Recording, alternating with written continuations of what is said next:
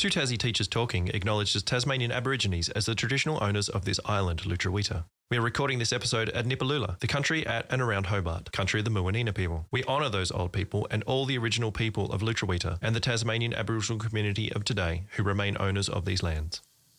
Hello and welcome to our podcast called Two Tassie Teachers Talking. I am Adam DJ James and with me is James MC McLeod. G'day MC. DJ, how are you? I'm really well. How are you? Sunny days. Sunny days are here. Yeah, no, there's no stopping it now. It's just going to be beautiful weather right through until what? Tomorrow. Yeah, Yeah. Yeah, you this fix it. afternoon. Yeah, Yeah, exactly. Until Yeah. 20 minutes from now when we'll need our raincoats once more. Welcome back to the podcast. It's been a little bit of time since we've recorded, but we're very pleased to be back in the studio today. And today we're going to talk, MC, about storytelling. Would you like to introduce our guest to help us? Yeah, well, we're really fortunate to have Alison Farmer joining us in the studio today. Alison, welcome. Hello, it's lovely to be here, especially to talk about this wonderful topic, storytelling. Storytelling. Now, perhaps before we get stuck right into that, Alison, would you like to just tell us a little bit about what keeps you very, very busy at the Hutchins School? Okay, well, I'm lucky enough to be an English teacher at Hutchins and I teach English in years 10, 11, and 12, and I really enjoy doing that. One other job that perhaps you have a little bit of time and thought to each week, you're head of the English and Modern Languages faculty. So, how many people are involved in your faculty? There's eight teachers. yes. Okay, right. Is it? It seems like a lot more when we're in meetings because I'm really fortunate, Adam. I don't want to sort of exclude you or anything, but I'm fortunate enough to be a member of the English faculty as well. We consider ourselves pretty lucky because Alison is a really, really good leader. And so that's why today, when we start talking about storytelling, I'm pretty sure we're going to get some really good ideas and and thoughts and uh, contributions from from Alison. I actually consider myself a bit of an honorary English faculty member because one time I came and helped out a little bit and decided I liked the people so much that I'd like to also be part of their faculty as well as science And we were happy to welcome you and say goodbye. Yes, and I to, did. no, no, No. no, you've remained an honorary member. Yeah, I because think, good. I think, Adam, you've helped out a lot more than once. maybe three times. I'll- Maybe I'll- many times. And the other thing is, I think it might just all sort of dovetail into what we're talking about today because I see you as a teacher of science sees the importance of language. uh, I do. and storytelling in all teaching, not just in English teaching. Yeah, absolutely. So I, I wanted to throw to the floor. What makes a good story?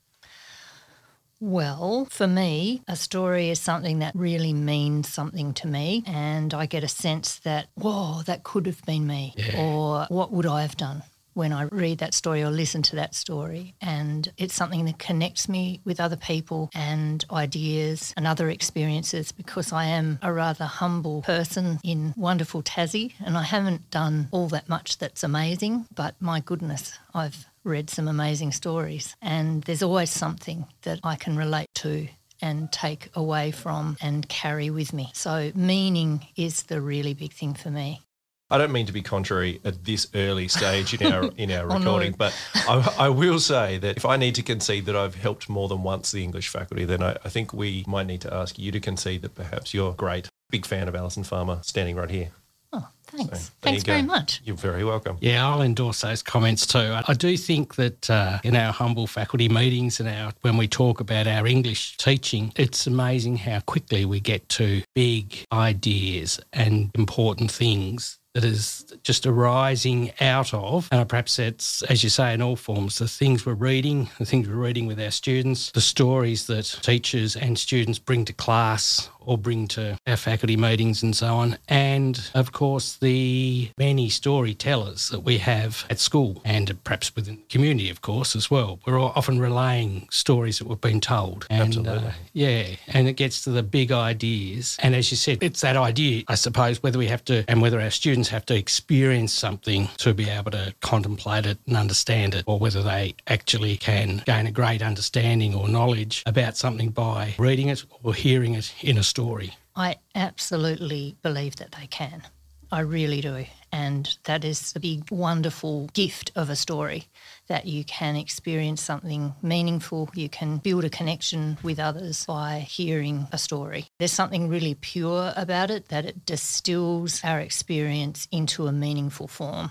And that's probably when you said what makes a good story, I think form is the ability to put structure into sometimes big deep or even traumatic or totally joyful experiences is the real skill, and that when you're experiencing those things, it might be overwhelming or amazing, or you don't potentially understand the full impact of them at the time. But if you carefully craft it into a story, I think that it can really reach into the hearts and minds of others and be meaningful, and other people can relate to it. Talking about structure there, you just sort of mentioned, is there now, I, am a humble science teacher, but is there some sort a lot of, of humility? yeah, humility this is a humility I know. podcast. I don't, I don't, mean to brag, but I'm very humble. Uh, structure. Is there a way to explain a little bit of what the structure of a good story might look or feel like?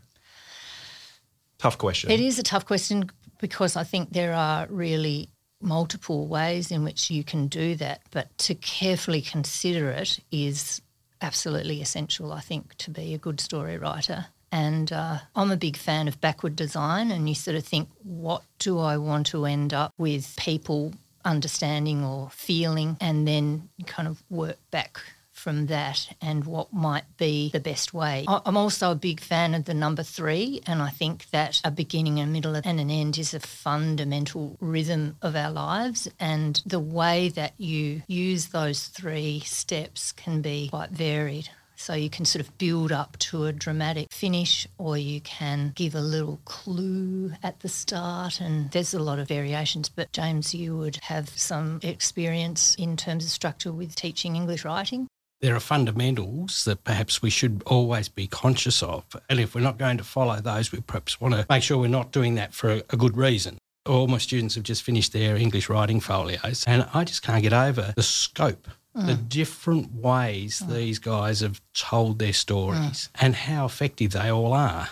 And I think a lot of the effect and success of a, a good story comes from just how genuine the writer mm. is with their material, how connected they are, how grounded it is, and how invested they are with the idea. And so, therefore, they don't want to be following a recipe mm. where we have to say, look, you have to start here and then you have to, you know, because I think their stories tell the owner, whoever's going to tell it or write it, how it ought to be told.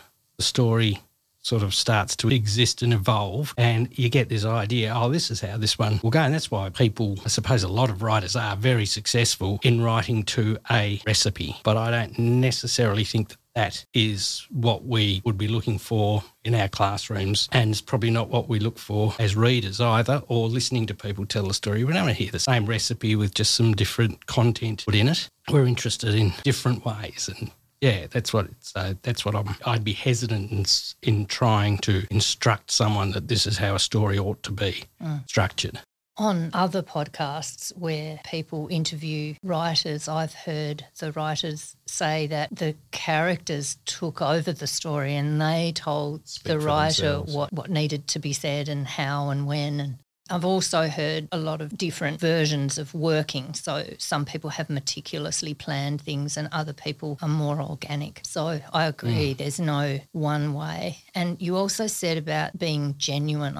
I think probably for me, the other part of storytelling is empathy, and that I love writers who obviously have a really good relationship with the people in their stories, and that there's a kindness and perhaps a lack of judgment by the writer. As there's an acceptance of people, even when they do things that aren't perhaps the wisest or mm-hmm. the that, that produce the best outcomes, there's still something very human and an, an acknowledgement of the worth of that, the humanity of the characters. And I think that that comes out really strongly in good storytellers, that empathy. And then that translates to the audience having empathy and then building a connection. Yeah. Absolutely.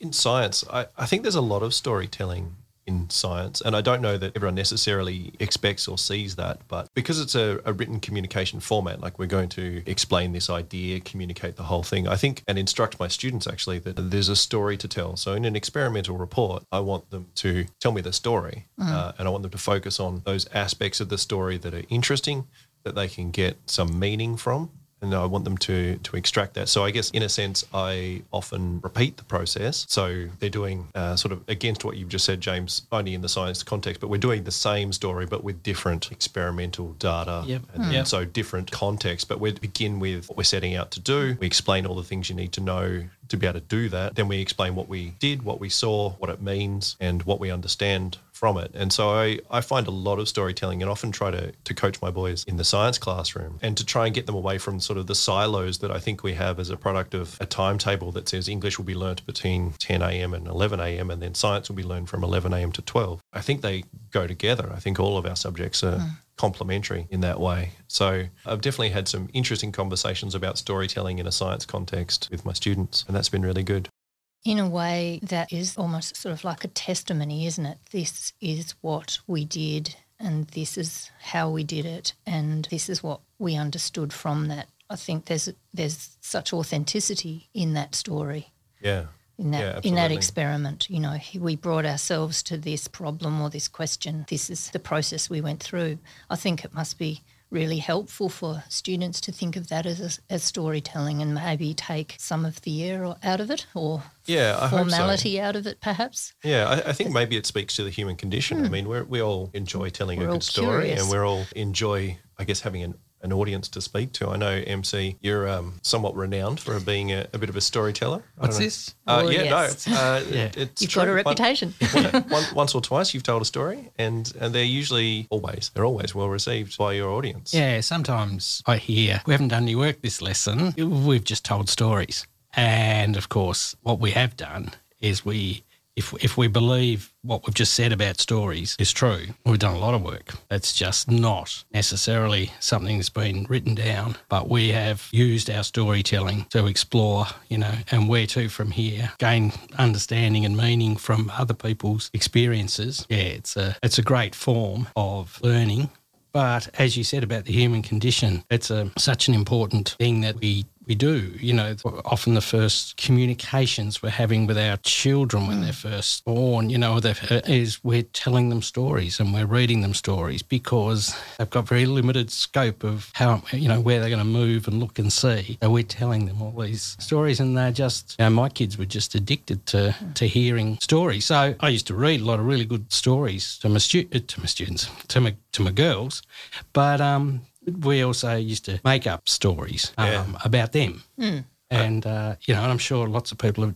do that, and it's it's a it's a wonderful thing. I'm lucky to be in, in a sort of position similar to that now. And uh, just over the weekend that we had, my daughters were both making up stories and reflecting back to me. We had some some vampire bats and some humans, and when they met together, they became friends and gained each other's special abilities. It was tremendous, and uh, uh, through no input from me. I think my input might have been to turn the TV off. So then they had to do a bit of imaginative play themselves. But it was wonderful to to watch and to be a part of their story. I think I was, I was cooking dinner and uh, the little one came in and asked if I could be the hunter and to, to hunt them. I'm like, well, at first, I, I don't want to hunt you. Said, No, no, just a friendly hunter. Oh, okay, Oh, sure. right, So yeah. it was, uh, it was Great fantastic. oxymoron. Yeah, Very, yeah. I mean, we haven't talked about all of the realities of life yet, but uh, yeah, it was uh, it was good times. Well, I remember our girls, James, acting out their stories at my house and at your house. yeah. We've got daughters the same age, and it's just delightful and never ending, and the possibilities are endless. Yep. And, Yep. and I did ask AFA Mentor Oh, uh, yes. about what they liked about stories, and many of them said that it was to engage your imagination, knowing, of course, that that's a really good thing. But I did ask them, why is that a good thing? And they said, well, people have different views on things and have different ideas, and when you use your imagination, you're able to express what those ideas are, and we get a diversity. And I think that they're absolutely right. I was really, really happy to hear that. When you ask someone to tell a story, what they actually do a little bit is reveal some of themselves in a way that perhaps if you ask them a question, they're more guarded and perhaps more confirmational to their expectation of what the group would want. But perhaps if you ask them a story, they might share more of themselves, do you think? Potentially, yeah, that's true. But I think it's also not necessarily the case that you can make the assumption that the writer or the storyteller is revealing exactly what they think through the story. It's always good to recognise that it's a constructed tale and that it's not something natural, it's not something plucked off a tree or dug up out of the ground, and that that might not completely align with what the storyteller's saying. They might be doing it for a particular effect to entertain, usually, and some other things as well. Yeah, you were talking earlier about authors having characters feel almost separate to them. So I hmm. guess you're saying consistent with that, Yeah. you can't make the judgments. Yeah. Yeah, I'm really pleased you said that, Alison, because I was thinking about it a little bit earlier. And that's the thing about this. We're not telling people what to think or, you know, and, and, a, and a story shouldn't tell. Uh, yeah, really. It should um, Offer up some opportunities. offer up some opportunities and some ideas, experiences, and something resonates with the reader or the listener. And as you said, your boys in AFA said, everyone brings a range of experiences to that. So a range of understandings and responses. And we, we don't have to, I think something that perhaps with boys' education, I've found in teaching boys in English in the senior school, they're a little bit reluctant to take on a story or a poem or whatever it happens to be if they're going to be then asked to explain what it is all about. And am I going to get the wrong answer and I'm going to be told that that's not what it's about, it's about this? And I think we've got to make sure that we don't, we're not prescriptive in how people should respond to stories mm. because it's actually it's just by having a response that's where the authenticity comes from or that's where the shared experience is. Mm. And uh, second best thing is discussing your response to a story mm. without being told you're wrong.